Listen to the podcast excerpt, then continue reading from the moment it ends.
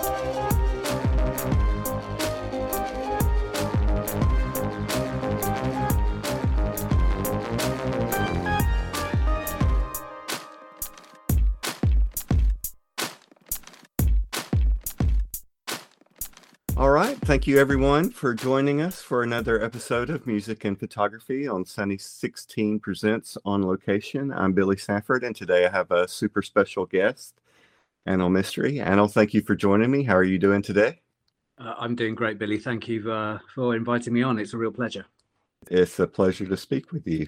So, Anil, I know you mostly. I got familiar with you and your work through your previous appearances on Sunny 16 initially.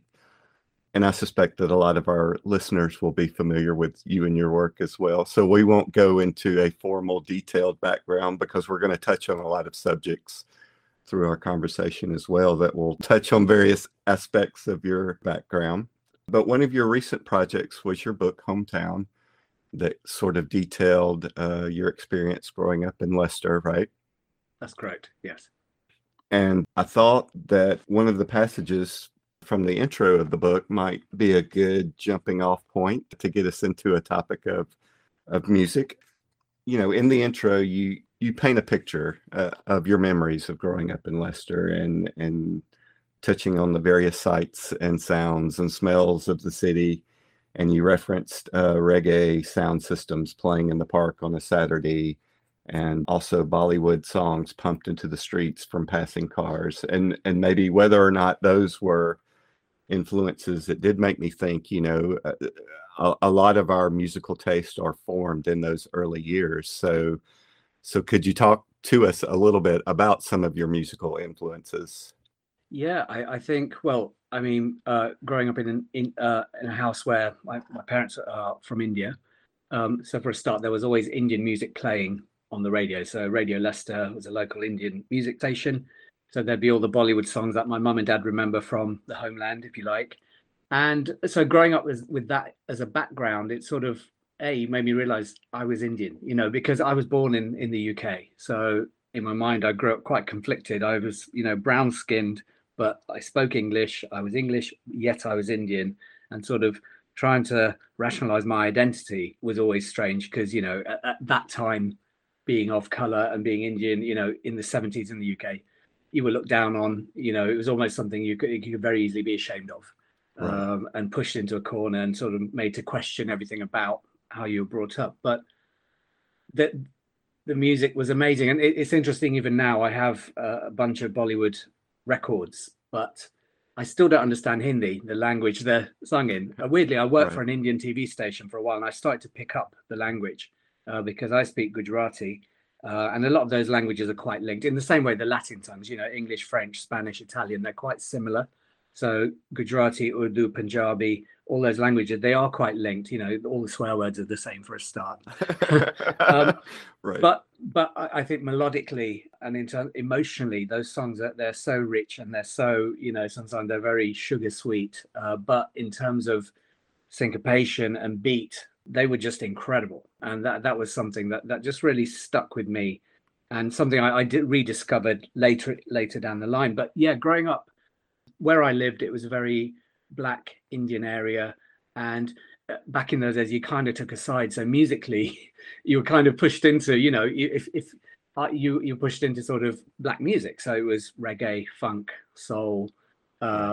Obviously I love pop music on the radio, but weirdly a lot of my friends love reggae and dub, but it just never struck me. So you know, the park next to my house, it was just on the next street. It was lovely to have a park there, and on Saturdays all the big reggae and dub sound systems would set up in the park and have sound clashes, so there'd be people mixing and playing their music, and it was incredible to see. Right. That the music never struck me. And it's awful, even now there's the odd reggae song I like, but I've always found reggae in the same way I equate it to blues. There's just not enough complexity for me. Right. And I find a lot of it gets very samey, that a lot of the beats become the same. And as a result of that, I end up switching off. Right. And I don't listen to the lyrics, and I don't listen to, and I think pace-wise, it just didn't do anything for me. But the funk and the sort of soul music, and even the pop music in the 70s and 80s really hit me. You know, everything from Jerry Rafferty to Steely Dan. But then going into my sisters, I've got three older sisters, so they'd be listening to, you know, James Brown, Stevie Wonder, all the Motown, and then all the disco. And that was something that really, really struck me and really stayed with me. It sort of defined the sound that I love from an early age. Okay. So what were some of your favorite albums from that time, that, if you recall? Well, I think, firstly, when growing up, I come from a poor family. We didn't have any spare money in the house. So we had one cassette player. It wasn't even in stereo. The first time I owned my own record player was when I became a student, and I was 21. That's when I first got a record player. But right. Growing up, I had a friend who lived on my street. He had a record player, and we listened to all sorts of stuff. So I think a lot of my taste, that a lot of things, you know, as you get older, you go back and remember things that you listen to, and you buy that stuff. But growing up, I'd say, you know, early 80s.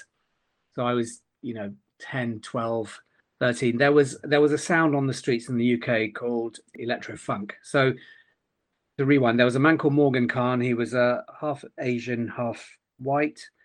He started a record label called Street Sounds. And it was a seminal.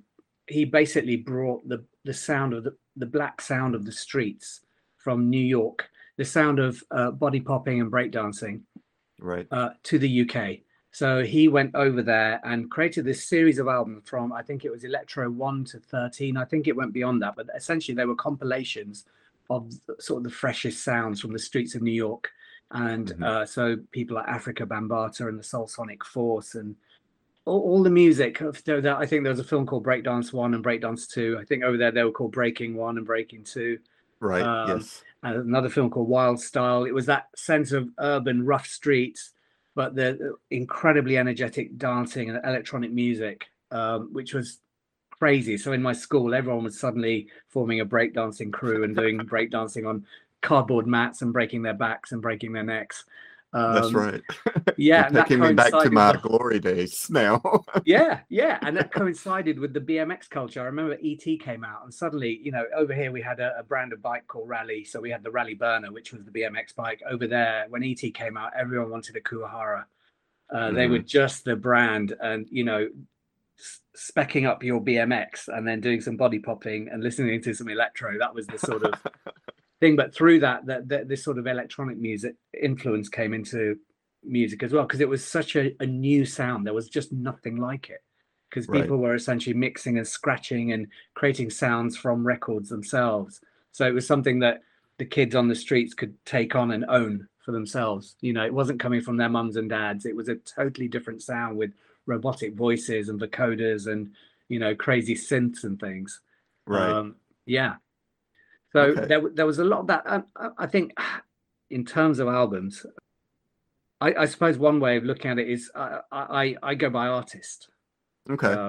A lot. So I think I don't know a good way of doing it. I might list some things out, and we can go into them later down the line. So some of the artists that are, and groups that have meant a real big deal to me. Okay, I think the first one is Marvin Gaye. He's my all-time hero. He's he was just a genius. And I think you could hear his self-torture in his voice. I agree. Every album of his career. And he was just an incredible man. He made What's Going On, my favorite album of all time, which is a total masterpiece. I love Motown as a whole. I think it just did something really clever culturally. It brought black culture to white people in America. It did a major cultural job, but it just, the groove of Motown and all the artists that came from that, it just built such a giant canon of music. Right. And it was joyful. I mean, it was truly joyful, beautiful music. And then looking at things like Steely Dan, who I love. Right. For me, they represent that beautiful moment in the 70s and 80s where American music stopped being so tribal.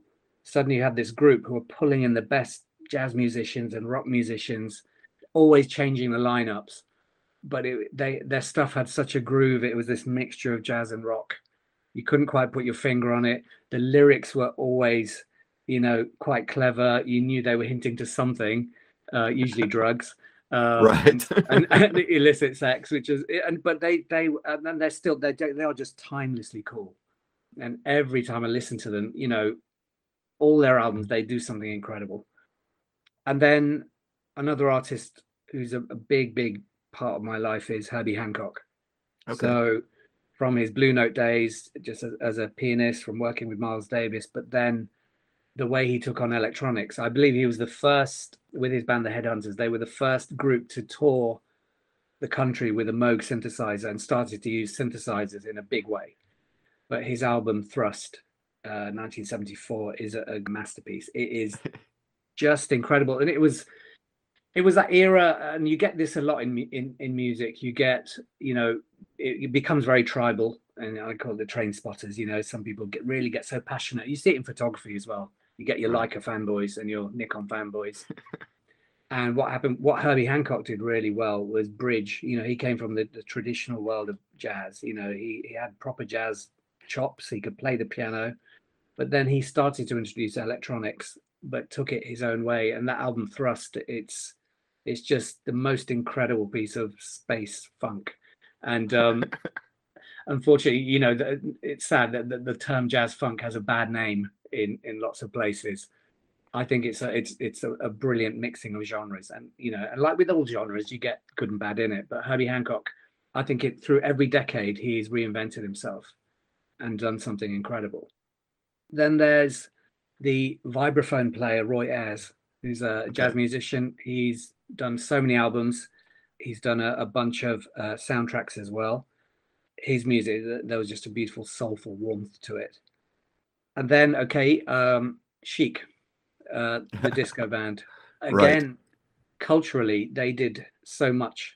They did, not what Nile Rodgers and Chic did in America, and the way they brought a black groove to white music. For artists like David Bowie, the Power Station, and so on, is absolutely pivotal in creating this a really stripped down, funky groove. And the production on Chic albums is just stunning. It's just such a beautiful emotional warmth. Other people I love, Lalo Schifrin, the composer, the guy who did the theme to Mission Impossible, right? And did, I believe, the Dirty Harry films as well. Again, just big orchestras doing funk. You can't beat that. And for me, that giant sound, that expansive sound is something I really, really enjoy. Okay, going down the list, I've got the Parliament Funkadelic family. So that's George Clinton, Bootsy Collins, Parlette, the Brides of Funkenstein, and everyone that came with that. They created a whole culture between them. Scott Walker, who actually was an American artist who came to the UK in the 60s, could have been as big as the Beatles, but then sort of disappeared and then reappeared in the 90s, doing some really, really amazing dark albums. But again, the production on his stuff was great. And then, people like A Tribe Called Quest, MF Doom. There's a British artist called Lone, he's quite young. He does essentially modern dance music, but using old-fashioned synths. So right. I could go on, but I will stop because I could really, really go on. There's a lot there, so I'm happy to unpick some of that if you want. Right. Well, I mean, there's certainly a lot to unpack there, and you touched on a lot of very familiar themes for me.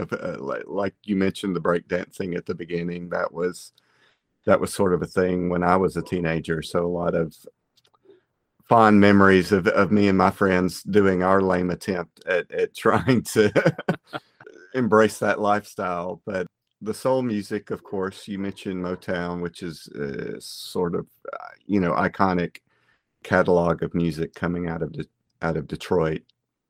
But not far from where I live, actually, there's so Stax Records was out of Memphis, Isaac which Hayes. Which is yeah, exactly, just a few hours away from me, and then even closer is the Muscle Shoals. They had a notable recording history with Aretha Franklin and Percy Sledge and the Staple Singers. I saw Aretha live. I was really a real privilege. I was at a conference in San Francisco in the late 90s, and it was a pure diva moment. Aretha Franklin arrived, and she rolled up. So everyone was sat on their seats at this massive auditorium, and Aretha came down the center driven on a golf cart with a towel around her and got onto stage, and man, she just blew everyone away. That voice was just amazing. Amazing. I think that you had this whole well of singers who learned their craft in the church, you know, in gospel groups, right? And that soul. It's weird. I'm not religious at all, but gospel music can really stir me. In fact, or any religious music, you know. There's he died, an artist called Nusrat Fateh Ali Khan, and there's a style of singing called the ghazal, which is a religious sort of just professing your love for God, but it's very, very spiritual. He actually had a song in the UK charts in the 90s. And I think across the board culturally, I think when people are singing in a devotional way, there's something really special about that. You know, I think it's almost the best of religion for me. Yeah, I mean, I think for me, that's the essence of soul.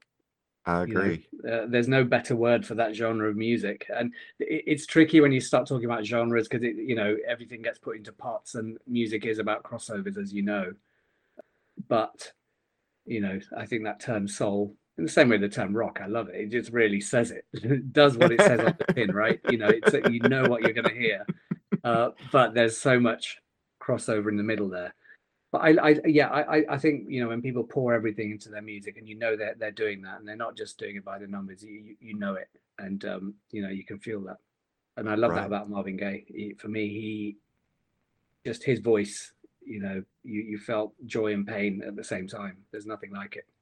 Exactly. I mean, you certainly got the sense that he meant what he was singing. He wasn't just you know, parroting words off of a lyric sheet.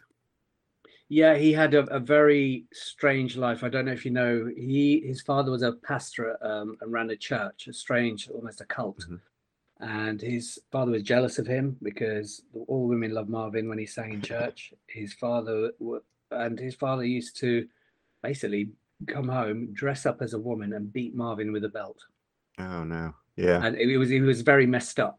And sadly, that's the way. And he ended up. Yeah, the way he died was, you know. His life was almost, I don't know, his life was the way, it's hard to describe it, it was just a painful itself, but with so much amazing stuff that happened in it. And I think, you know, the joy and the pain that came together. But his father shot him as well.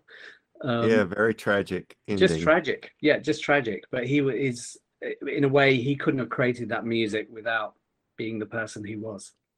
I would agree. Yeah. It certainly seems that way. So going back just a little bit, you mentioned you didn't get a record player until you were 21, but then once you did get a record player, you were able to get into a little bit of exposing other people to music, right? Yeah.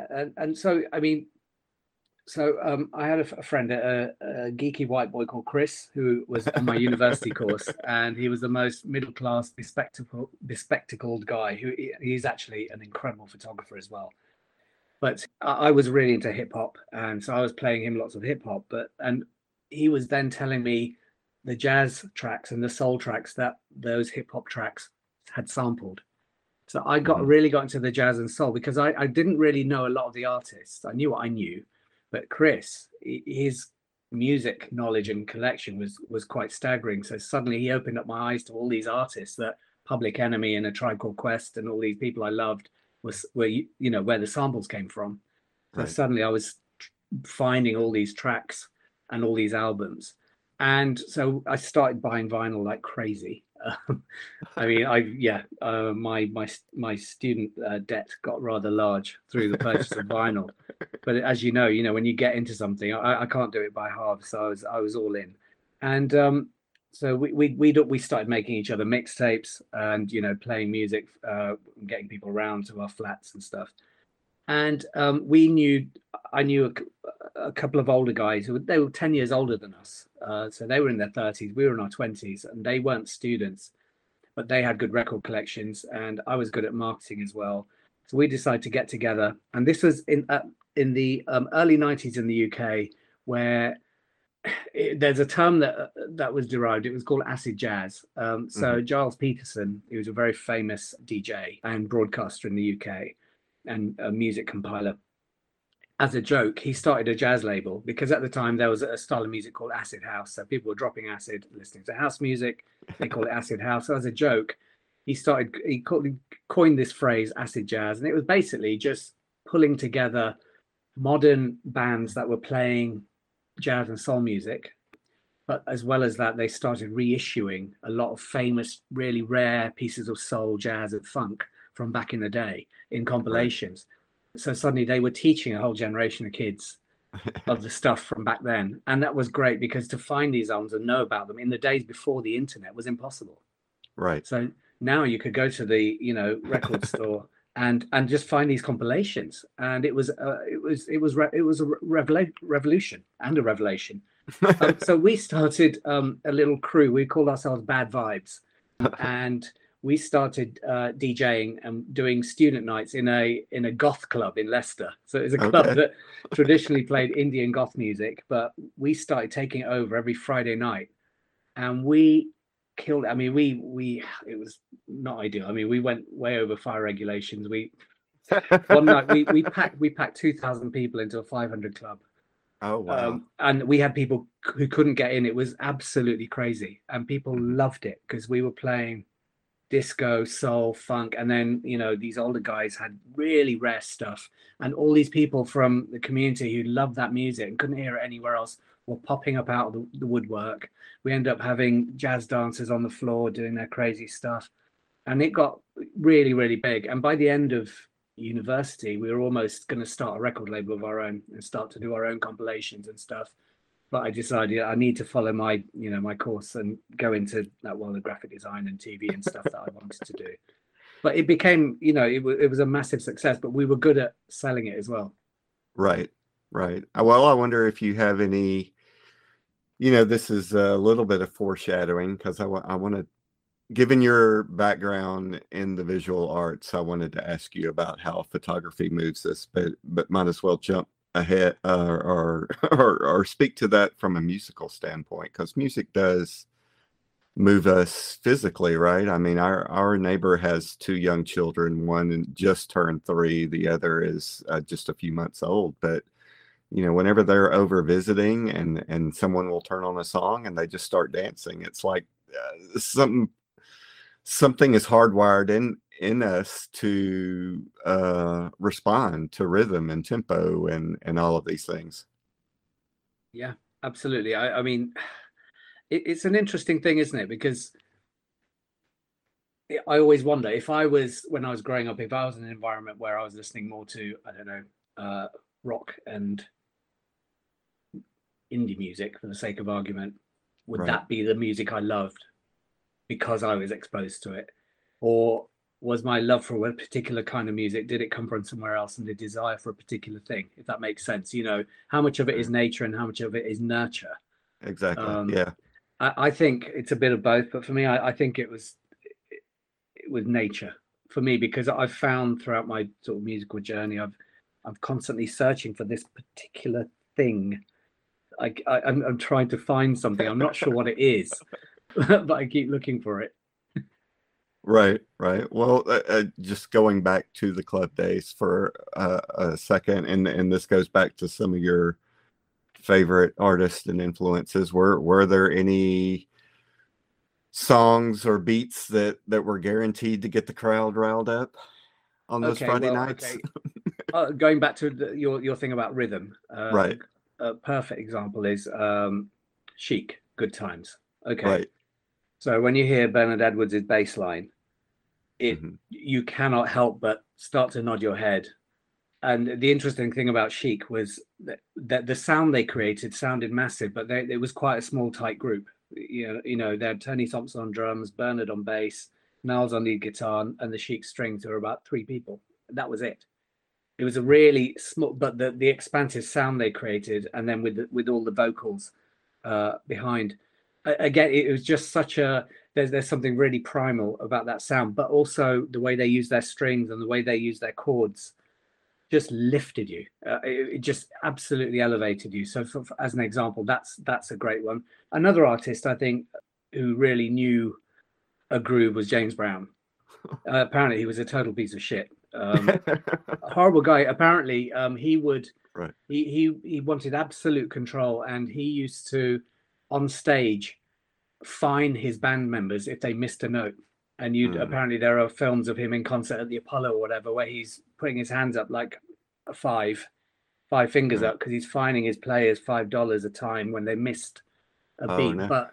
But what James Brown did was he really, really pushed that sound, that funk sound, and got people to he went off on one. I mean, his music was incredible.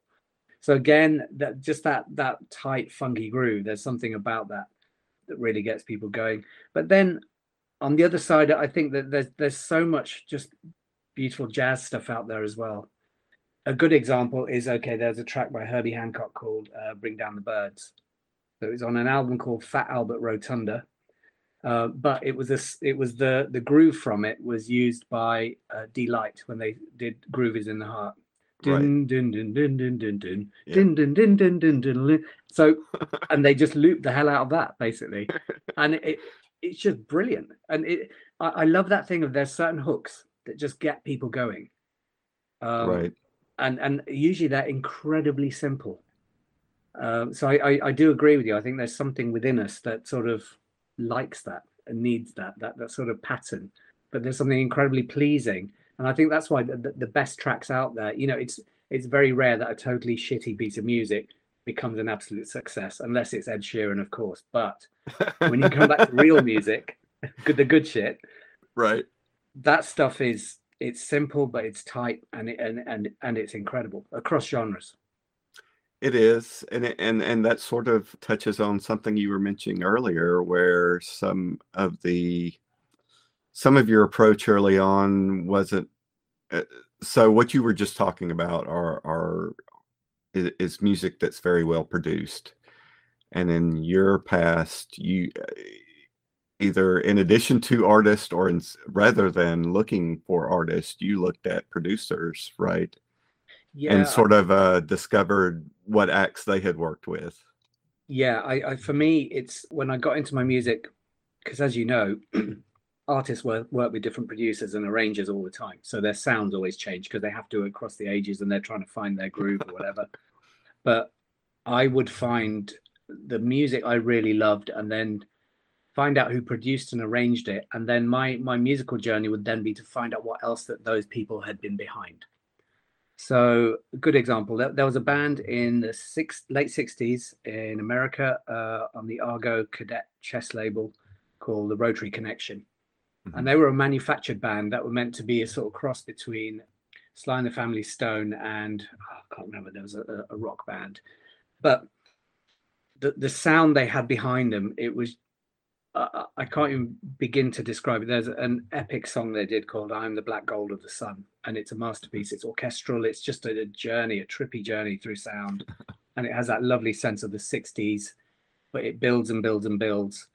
There was a female vocalist called Minnie Riperton who was part of the Rotary Connection. So the person behind that was a producer called Charles Stepney, and he did a lot of the music for that era. So he did stuff with the pianist Ramsey Lewis. He did stuff with Minnie Riperton. She has a masterpiece of an album called Come to My Garden, which is just absolutely mind blowing.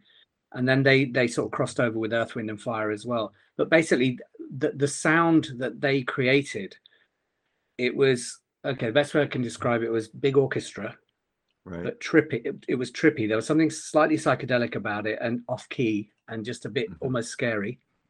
But then there was rock influence in there. But it was essentially that whole wall of sound thing. It's just there's so much going on and so much to unpick. And it's that complexity that I love. But it's that some of the parts become so much greater than the whole. Right. It just blew my mind, the fact that it was happening back then, back in the late 60s. But Phil Upchurch, the guitarist, he produced one of his albums.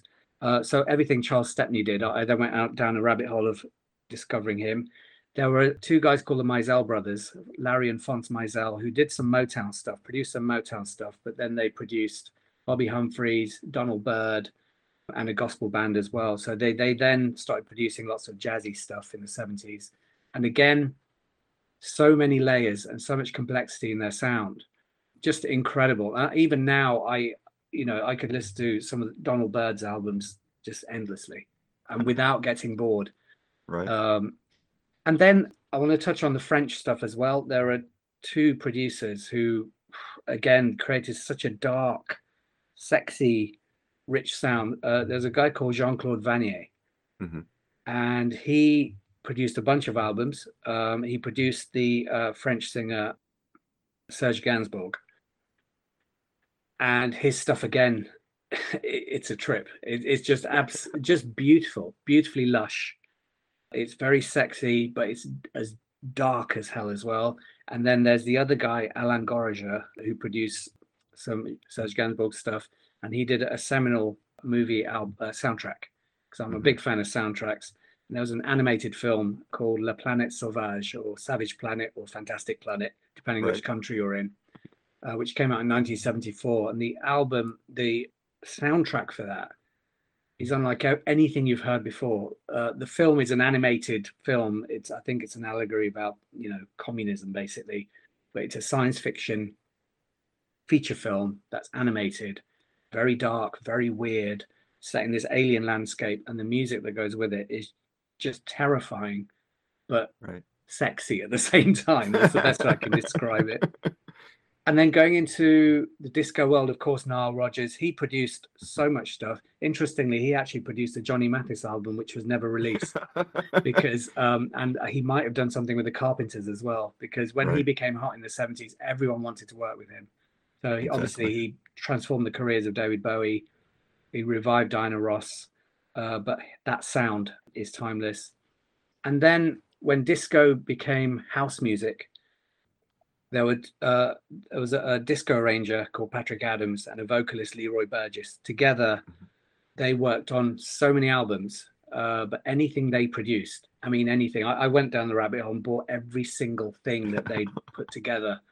But there's such an interesting, but they almost between them invented house music. They took disco into space, into the stars, and just took it somewhere else. But it had touches of gospel. It was just so lush in its production.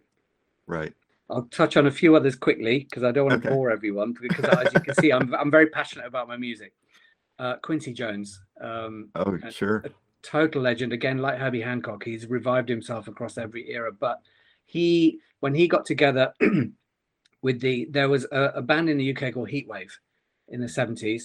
They did a track called Boogie Nights, and Quincy Jones heard this track, and he got Rod Temperton, who is just a white guy with a mustache, who was part of Heatwave, who wrote the song and arranged it.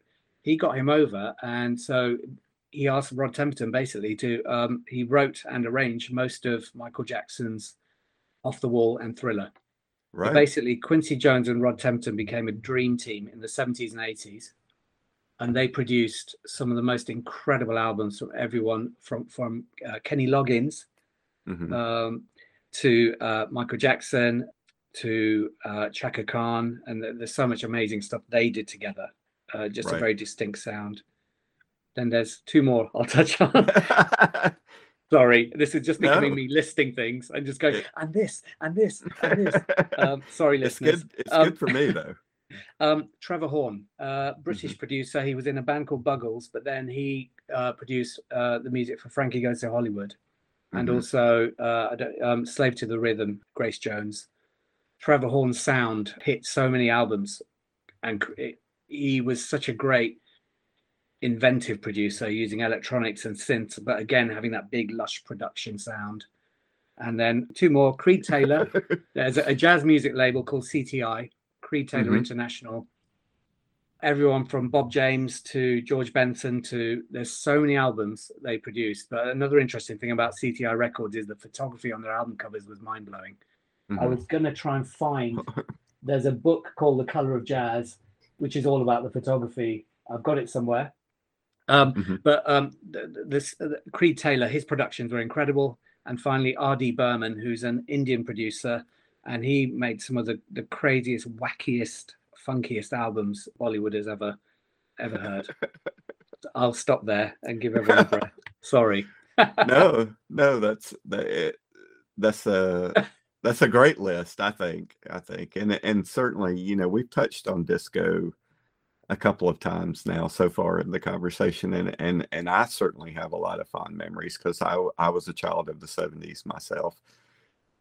Disco. I mean, why do you think people react the way that they do? It was obviously very hot in its time, but now some people kind of look down on it. What are your thoughts about that? Yeah, it's funny. I think that one thing happened in America, and Nile Rodgers actually spoke about it, and I think a lot of people feel the same way. There was basically, quite simply, there was a movement called Disco Sucks.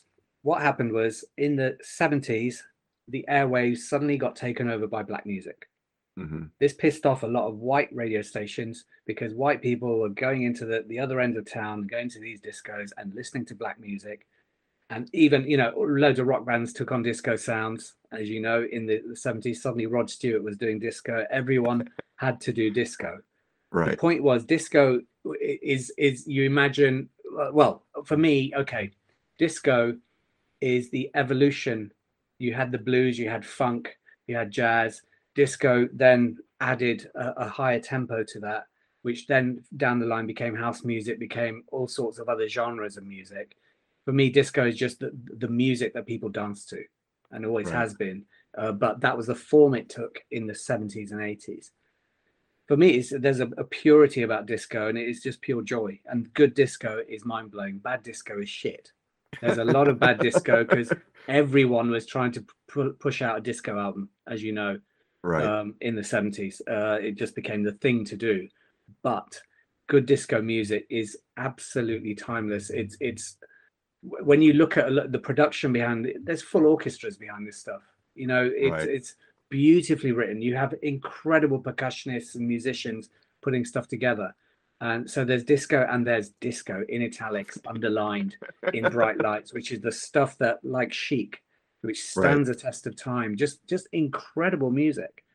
Yeah, for me, it's the stuff that put a smile on my face, and it's the stuff that it was pure joy, you know. And I love that about it. But the whole Disco Sucks movement, where a bunch of DJs, white DJs, ended up smashing disco records in a baseball stadium or something. That's right. Yeah, that was racism at its absolute highest. It was, okay, we don't like this music. It was white privilege in the worst kind of way for me. Right. And because it was that sense of trying to bring back the tribalism, and what disco did was broke down a lot of barriers in music. And that was the point. That was the great thing about suddenly Nile Rodgers and disco was being, and that groove was in everything. The Rolling Stones did disco. Right. You know, and they just, and that was amazing. And for me, you know, the fact that all these barriers were broken down across genres made music a lot more interesting. I agree. It's such a, it speaks to the power of music, I think, that it can connect people when it, you know, on the positive side of we've talked about some negative sides to it, but on the positive sides, you know, people from completely different backgrounds, you know, you talked about the sort of mix of cultures in Leicester when you were growing up, and the exposure that gave you to people from different backgrounds or different cultures or different interests and different sorts of musics or or whatever. So I would agree. I mean, that makes complete sense to me that disco was the, you know, an evolution of the musical stylings, you know, from rock to soul to funk to jazz to, you know, disco was just another step in that evolution, and that has crossed some barriers.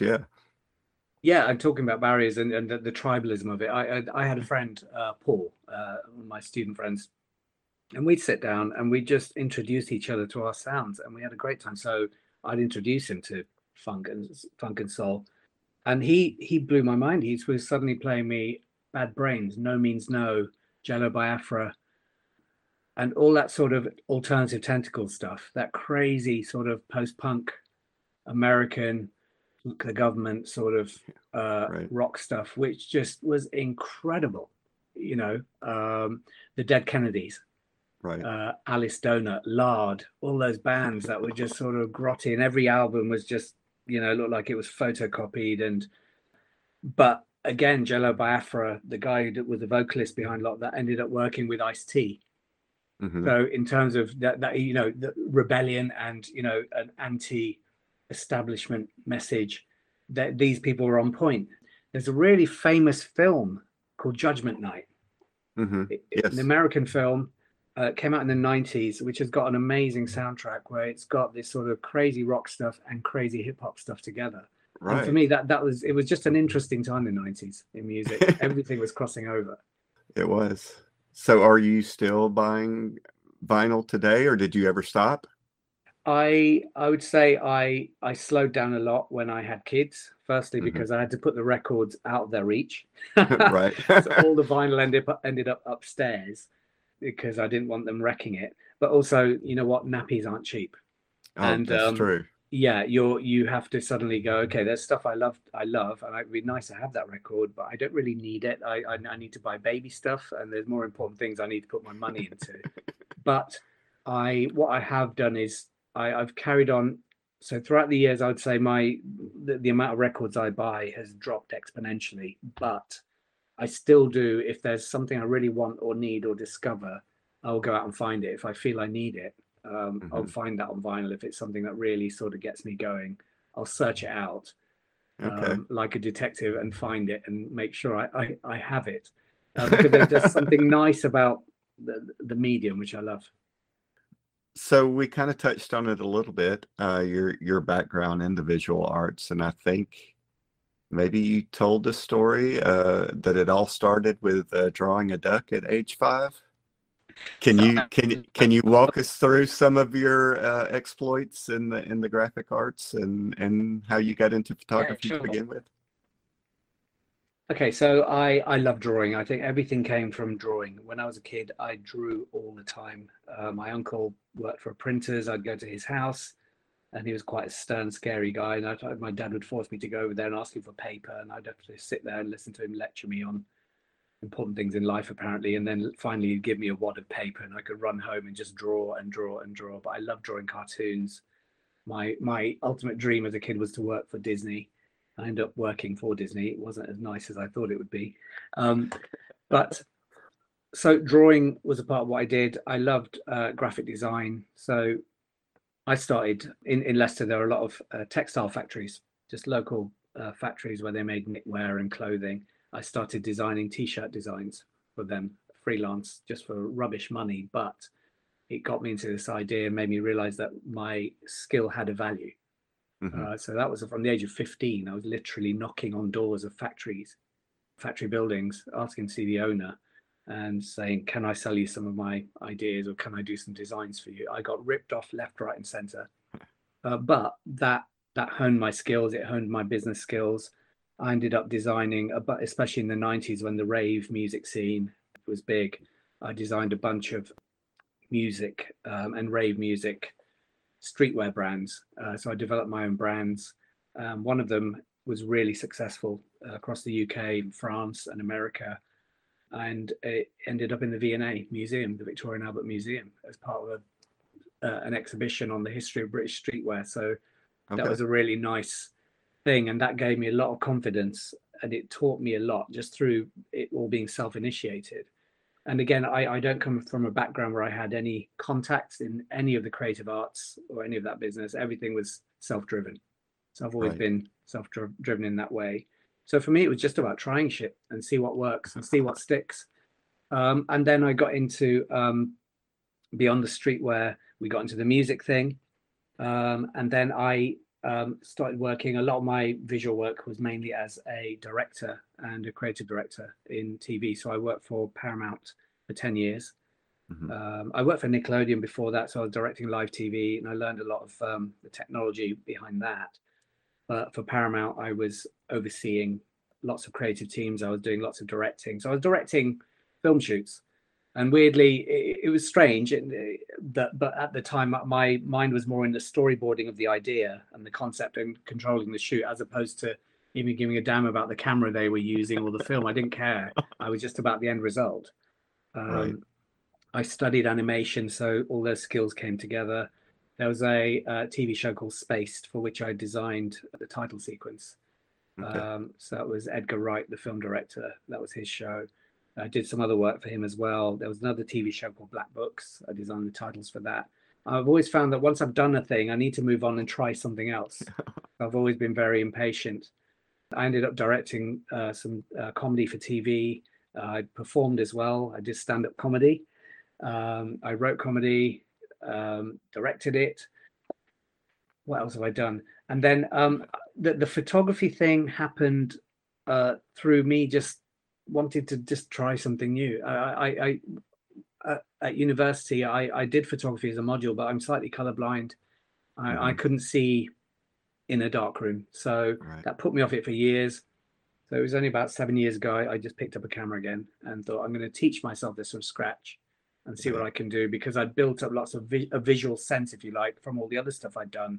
Let me see if I can apply that to the still image. So it's now it's taken over the music and the vinyl thing as my new obsession. Okay. Well, do you have any, photographers especially would be familiar with things like the rule of thirds or the golden ratio or whatever it is that they call it. But as a person who has spent a lot of time thinking about graphic design and the visual arts and that sort of thing, do you have any kind of insights into what appeals to us as when we look at a picture and we say, wow, that's a beautiful image, or it was very well composed, or if more on the financial side of things, if a company is spending big money to design some marketing logo or something. And do you have any insights into how the visual impacts us as humans? Yeah, I mean, we are, I think, okay, the first thing I'll say is, from what I've learned, because I do a lot of work in marketing and advertising, I develop campaigns for big brands and things. I think we are essentially very, very simple creatures. That is the reason why a lot of advertising is sexy. A lot of it is funny. It's core. It's it goes back to the R section of the brain. It's just the stuff that we really respond to. A famous advertising guy, he said, basically, if you think of your human brain as a man riding an elephant, right? Your rational brain is the man on top of the elephant. The elephant is your instinctive brain. So the elephant goes, oh, McDonald's, and pulls you towards McDonald's. Your rational brain is trying to steer you. Your rational brain, the rider of the elephant, thinks they're in control, but they're not. Right. And so we are, a lot of it comes down to really, and sadly, this is why, half the photography on Facebook is just guys trying to do really crappy, erotic, male gaze, terrible nudes, and chicks with tattoos sat in fields looking up into the sky meaninglessly and thinking they're creating art. It's just they're sort of missing the bigger point. Yes, people respond to sexual imagery, but it's you can do sexy in a clever way. You don't just have some bird with their clothes off. I find it's cringeworthy. I think the other thing is what a lot of photographers do, and that's where a lot of that comes from, is photographers are just trying to copy what they think is cool or what they think is artistic or good photography.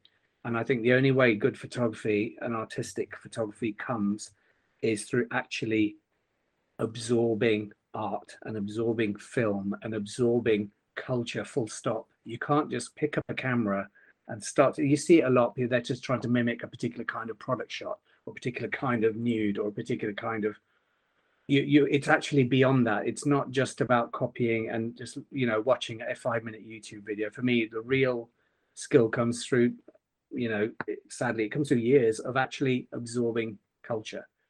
Right. A good example, if you watch a film by Wong Kar-wai, it's called In the Mood for Love. It's a mind-blowing piece of just cinema. It's just a stunning piece of cinema.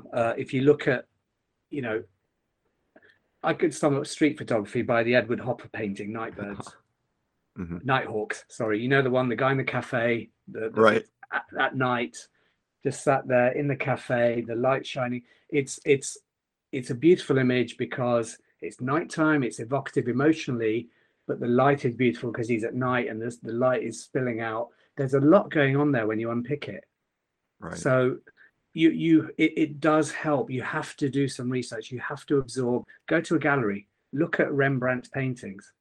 Look at this guy who hundreds and hundreds of years ago is creating stuff that's more photorealistic than any photo you could ever see in your life. Right. You need to absorb things. You need to go off your beaten track, look at things you don't normally look at. And I think what's become really bad nowadays is people just, we're so spoiled in terms of just having information at our you know, fingertips, but not taking advantage of it. But I do think you have to develop an eye. You know, you have to develop a sense. Sometimes, as you know, with, you know, it's like music. If one track is just off by a particular chord, it doesn't work. Get that right and you've nailed it. It just, you know, your the hairs rise up on the back of your neck. And it's the same with an image. It's like, it's really understanding and really appreciating and analyzing something and getting into the act of doing that. You know, you have to think, why is this a good image? You know, why is this a great painting? Why is this a great piece of music? And keep asking that question, because there's no one answer. But through asking that, you get to hone your skills of questioning and you get better at being a better critic of your own work as well. Right. And not just going for the low-hanging fruit, so to speak, and creating an image that speaks to those base instincts. Yeah. And this is a great example. Instagram's algorithms are designed to basically pat you on the back for creating a load of cheesy crap. That's the way they work. That's why a lot of Instagram pictures that get loads of likes are so generic and so boring. They're like the worst stock photography you've seen in your life. You know, it's ignore all that stuff, put away the pressure of the internet and just go and look at what you like. Just ask yourself, why do I like this? What is it about this image, this photo? What? And do your own research, go on your own journey, and that will make you individual. You know, otherwise you're just chasing a well-worn path of what everyone else thinks is right. And there is no right. There's certain things that work. There's obviously a technical side, but that can come. The key thing is develop an eye. If you have an eye, then you can learn the technical stuff. We mentioned at the top that you have recently come out with this book, Hometown, that is kind of an homage to Leicester, where you grew up.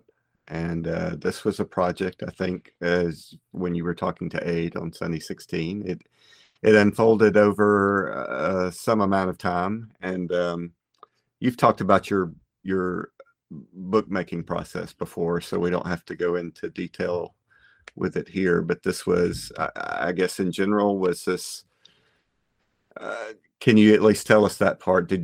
Were these images you specifically made for the book, or you looking through your archives saw that you had these images and then the book sort of came together and grew out of that? I think firstly, when I started taking pictures of Leicester, it occurred to me that it was a project, and it was kind of look at an area and a place that you is normally not represented photographically. It also hit me that from an outsider perspective, it's an interesting place because it's a bit gritty. Culturally, it's very varied, and it's just unique. And I thought, so as I started taking photographs of it, I didn't have a book in mind, but I knew I'd use that photography at some point if I could. So every time I went to Leicester, I would go out of my way to get as many photographs as I could. So it wasn't like I, you know, from the first shot, I knew I was going to make a book. I just started taking photographs because I wanted to, but ultimately, as they started to build, I thought, I think I've got something here. So I'm going to work on it more. So then further down the line, the later photographs were more, you know, I was going out onto the streets with more intent to really, really try and think about what I was doing and really try and think, what am I trying to say with this? What am I trying to do? And then, you know, as usual, get my mind into knots and then just realize, look, just go with the flow, go with what you feel and do what works that way. Otherwise, I'll never put the book out. Right.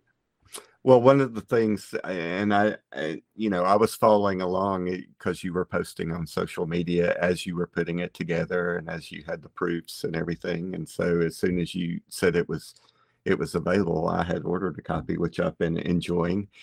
And one of the techniques that you used in the book was this 3D photo montage. Sure, you could have had an image of just a big notable building, but adding this sort of out of focus figure in front of it really adds to the image, I think, for sure. Yeah, it's interesting because the process comes with its own interesting things that happen. So obviously, when you put something in front of something else, it might cast a shadow. So then when you take the photograph, it looks like a scene, but then there's a shadow. There's just a strangeness about it, which I really like. It's almost becomes a living collage, which I really like, sort of living photo montage, if you like, which just feels very different because I just like that mixing of worlds, 2D/3D, and that which then becomes a flat image.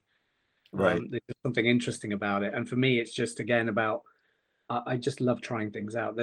I'm working on another project now, which I won't touch on yet because I've got this book on the go, but it's something else I've been trying out and working on for a while, which is another play with photography, basically. Okay. Well, and one of the other things you mentioned to Aid was some of the older gentlemen in the pubs who look like probably how they looked, not all that different from how they looked in the 70s, sitting in the same pub. Yeah, I bet they did as well. But so overall, I mean, the book as a whole, does it have the feel of Leicester from when you grew up, or does it feel? To what degree does it feel any different from your memories? I think every city has its own sort of texture. I think that's the best way I can put it. Mm-hmm. And the question is, you know, to an outsider, does that texture just exist in my mind, or do other people see it and feel it? I think Leicester has a very distinct texture of its own. It's because it has such a large Asian population. The makeup of the shops and the people and everything is quite unique and quite distinct. There are other parts of the UK, I would say, like Bolton, Bradford, parts of London that have it, but as a city, I think Leicester's quite distinct. And for me also, what I love about Leicester is it, you know, some parts of it are really run down, you know, just architecturally they're a mess. You know, it's quite an old city, but then you've got really new popping up. And for me, it was I'm the kid who likes scrabbling around the dirt and finding junk on the streets. You know, you know how when you're a kid, you're not looking up, you're looking down. When you're a kid, you're only so tall, and you're looking at the ground, you're always picking stuff up off the floor. And for me, I love that sort of gritty world, and that's why I made the book in black and white as well. I think it best captured that sort of texture. Right. Have you gotten feedback from locals, and what have they had to say? That's an interesting one because it's weird because I went back and forth as to whether I even wanted to publish the book because that city means so much to me. I kept looking at the book and thinking, is this, am I should I be representing it in a different way? You know, but then I sort of pull, I almost felt like, I don't know, looking down on it all a bit and being a bit down on my city. But for me, again, I had to pull myself back because I'm really bad at doing this. I start faffing around mentally. I think the best work comes when you go with your gut. Right. And I had to have a word with myself. I had to stop myself, say, shut up, Anil. Look, you go with the feeling you want to go with. Stop overanalyzing, stop overthinking. Go with what you feel is right, because if you start thinking, you're then thinking through the eyes of the mind of someone else and looking at it through the eyes of someone else, and that's right. Not then your own vision. So for better or for worse, do what you feel is right and what you feel is so I just went with it, and so far I've had good feedback, because again, a lot of my friends have said, this is Leicester, this is how I remember it, this is there's a timelessness about it. And there's a sort of a spirit, if you like, or a spiritedness to the photographs that really smacks of the community, but also just the kind of characters and people you see on the streets there, and just a life. So far it's been good. Fingers crossed. Right. Well, I would certainly add my own impressions to that. I mean, I thoroughly enjoyed the images, of course, in the book, but it didn't come across to me as... that you were trying to exploit people who were less fortunate or in hard times or anything like that. It felt very much like, that it came from someone who was from there and was trying to capture the sense of having been from there. Oh, good. That's all I want. It's as simple as that. I just want people to feel that, because it is weird as well, because I don't live there anymore. I spent my life there, but it's such a big part of me. My heart is there, but I live in a very different world now. So even in the act of doing a lot of the photography for that book, I almost felt like an outsider. Right. Okay. I can understand that. I do understand that. So one of the things that we've touched on a couple of times, you did come from humble beginnings.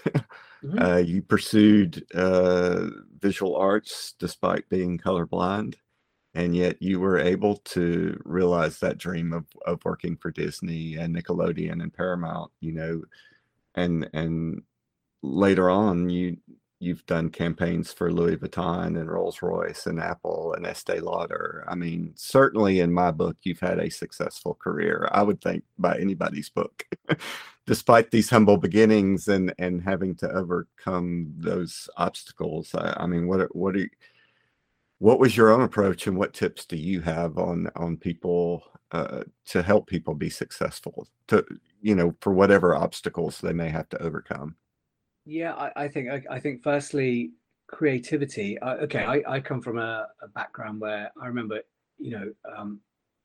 as a child and even going through college and university, I was surrounded by middle class kids who, just had seen a lot more in their lives and had a lot more privilege. So just even the idea of going to an art gallery, I'd sniff at it, and it was a defensiveness. Oh, right. That's full of arty shit. I don't want to go there. It's this, but I think it's important to just open your mind right up, open it right up, because we don't realize how closed we are.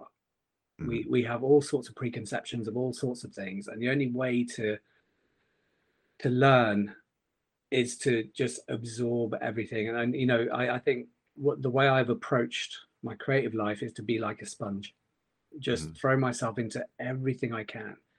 I'll buy books like crazy. And same with music, photography, everything I get into, I won't go into it halfway. I just want to know about it. So I think, and this is the other point, there's no shortcuts. There's no quick way to become good at something. There simply isn't, because you have to build, a whole world inside your head that you can analyze, and referential points and, concepts, and that comes from studying other people. A good example, you look at a book by David Hockney. Mm-hmm. You just think, sitting there looking at a book, he's gone through his own journey, and it's been a journey of a lifetime. His work changes through every decade and every era. There's so much to absorb, and I think There's just no shortcut around it. And the other thing I would say is just you have to work. You have to just keep pushing and pushing and pushing. And I think for people, you know, and I'm a big advocate of this. You know, I come from a social background and a colour where we had no place. I was, you know, in war terms, you call it the first generation over the top. We went over the top, put ourselves in the front line, and we sort of helped to forge the way for the people behind us. But when I was working in the media in the 90s, they were, you know, the only Asian people worked in IT. Mm-hmm. Let's put it that way. You know, it was that old cliche. And suddenly I was a creative director at the age of 28. But it's because I'd made a point of just, I invested in my approach to what I did. So I was happy to get into debt to do work for free. Mm-hmm. You know, there's a big thing right now. It's a good example, and there's two sides to it. It's that whole thing of, you know, exposure doesn't pay the bills, right? You know, but there's two sides to that. If you need that exposure and it helps you get somewhere, then do it. Because if it gives you confidence that you've done something for someone, you don't have to get paid for every single piece of work. I've done so much work, even now. You know, I'm 51. And I still do work for free sometimes for people as a favor, because those favors then open doors. Right. And you've got to see it as a two-way thing. Because, you know, to a stranger, who the hell am I? I'm just some person. I have to prove myself to every single person I meet. Right. And also twice over because of the color of my skin. And it's not a, you know, I don't have a, there's no chip on my shoulder. In the early days of my career, I definitely had a chip. Because it was hard, and I came across things said to my face through every aspect of my career, and you saw it overtly and covertly that, you know, people were looking at you askance because of the color of your skin. What the hell is he doing here? Why is he here? Who is he? And so you had to work twice as hard to get anywhere. But for me, it's the people who put themselves out are the people who get noticed. The squeaky wheel gets the grease. It's really simple. But also beyond all of that is you have to work, put in the hours. You know, I've worked my arse off, and, you know, when people say to me, okay, you're so lucky to be in, I said, there is zero luck in what I've done. I've made my own luck. You know, I've made the connections.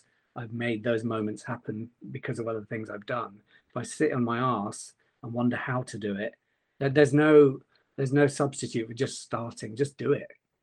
Right. Just get out there, let people know you exist. Don't be afraid of no. And this is the other thing, and it goes back to the whole street portrait thing. You know, some people, you ask someone if you could take their picture, some will say no, and they're allowed to, and that's fine. That's their right. But some will say yes, and that's a win. And you have to put yourself out there. Get over yourself, your self-confidence thing. Just go out there, because all that can happen is someone can say no, and that's not a big deal because you expect that anyway. But people say yes.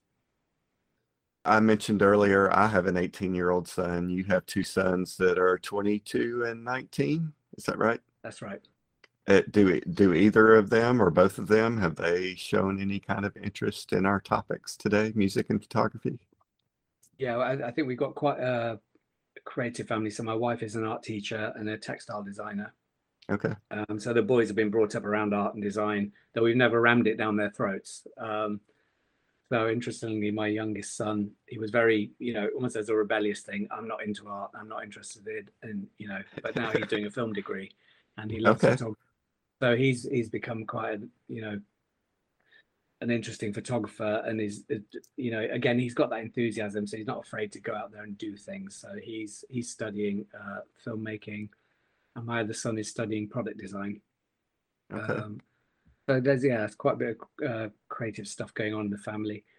And again, it's that thing of that question of nature versus nurture. Are they doing it because they think mommy and daddy will be happy, or are they doing it for themselves? And I hope they're doing it for themselves, because I frankly don't care what they do as long as they're happy. That's all that matters.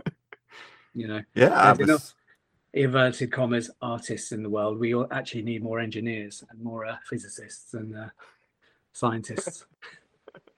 That's right. I was going to mention the nature versus nurture again. Certainly they've been exposed to it, but I think you know, given that both of their parents are creative, that whether they pursued it professionally or not, they would probably have some sort of creative outlet, I would suspect. Yeah, and it's been nice because we used to live in London, and it really hit me sort of the difference between their upbringing and mine, you know, from the age of before they could even remember, you know, they were going to art galleries and things. So that's been a natural part of their life, which has been really nice. And I think that that's a nice thing. It's just exposing people, you know, life isn't easy, and there's lots of beauty in the world and interesting stuff to fill your mind with, you know, through sound and image and all sorts of things. So it's, I think, you know, anyone with kids out there, just get them to, even at an age before they can remember, take them to galleries, show them things, and just build their palate.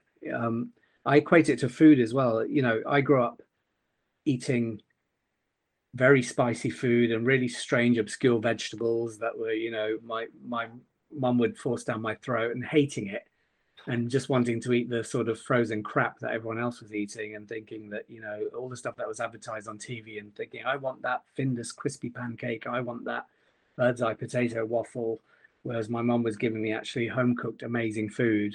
And now I look back on it, and I think how lucky I was to have, you as you know, you've got kids, sometimes they hate a particular thing. Right. And it drives you nuts, you know, and it's like, it's important to test and stretch your palate, not just in terms of taste and food, but your visual palate as well, your aural, you know, in terms of sound.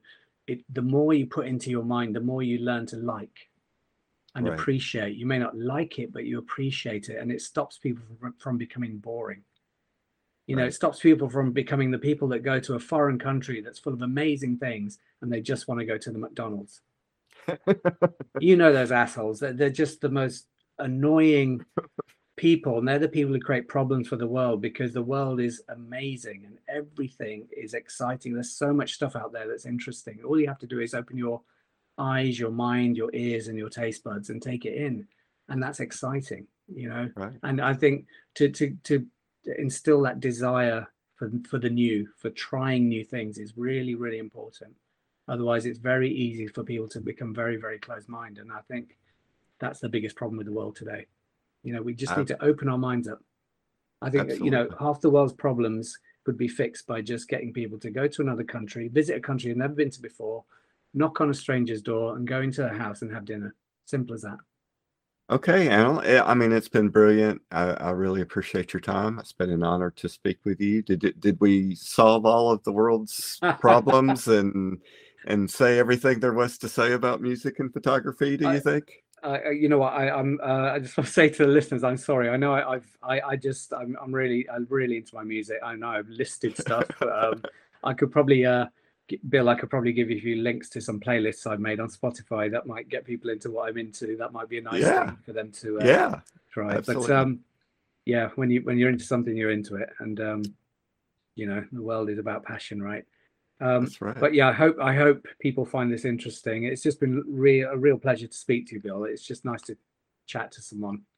It has been very nice. So how can people get in touch with you? How can they get the book?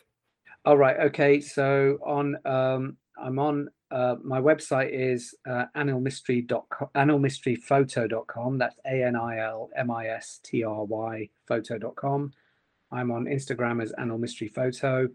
On Twitter as Anil Mistry, and the book Hometown is available from fistfulofbooks.com.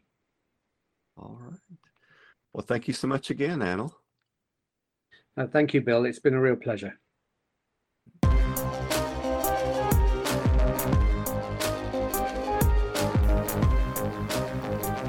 Thank you again to Anil Mistry for coming on to share his story. I hope you found it as interesting and inspiring as I did. Please do check out his links in the show notes, along with the links to the Spotify playlist he created to share. Thank you also to Mike Gutterman for our theme music, Timeless. Mike makes music for productions available for content creators under a Creative Commons license via his Bandcamp page at mikegutterman.bandcamp.com. And thank you to the team over at Sunny 16 Presents for their support. The Music and Photography Podcast is on Instagram at Music and Photography Podcast and on Twitter at Music, the letter N, Photo Pod. Music in Photo Pod. I'll be back soon with another chat. In the meantime, as John Whitmore reminded us, always try and be a decent human being.